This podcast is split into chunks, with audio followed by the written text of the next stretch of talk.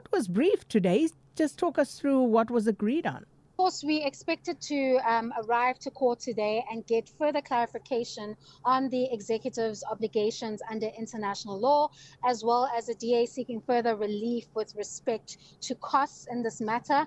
As you may have known, that um, the DA intended to bring an application which would seek a declaratory order um, that would effectively give the relief that um, if the Russian president were to come to South Africa for the BRICS summit, then the South African government would have to give effect to the uh, international arrest warrant issued out by the ICC for alleged war crimes. Now, we know that scenario no longer exists because the presidency um, two days ago announced that uh, Putin would not be uh, coming to the summit physically, but would instead be represented by the foreign minister Lavrov. So that scenario no longer exists. That almost renders the issue issues or the relief sought by the DA moot.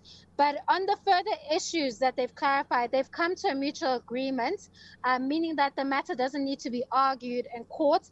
Um, with the draft order that I have in front of me, uh, the court has clarified that the International Criminal Court has concluded the Article 97 consultations and confirmed that the Republic of South Africa and all other state parties are obligated to arrest President Putin in terms of the ICC's arrest warrants and request for cooperation.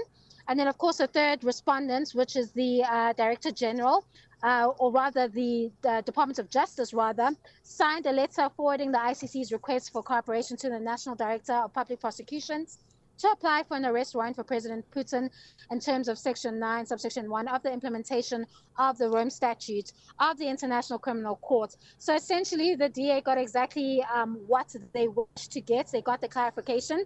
Then, of course, the South African government tendered uh, the costs of the applicants, which is the DA. So, of course, once they've been given all of the additional relief that they sought from the courts, there was no need uh, to ventilate this matter further in the Gauteng High Court in Pretoria. So that brings us to an end to the DA's uh, legal bid to challenge this issue of the ICC arrest warrant and the Russian president, Vladimir Putin. Canny Maphanga is our reporter uh, following that particular story for us. As she said, a brief uh, appearance this morning. So all the parties agreed uh, that the matter should no longer proceed. And of course, uh, the DA's costs will be paid.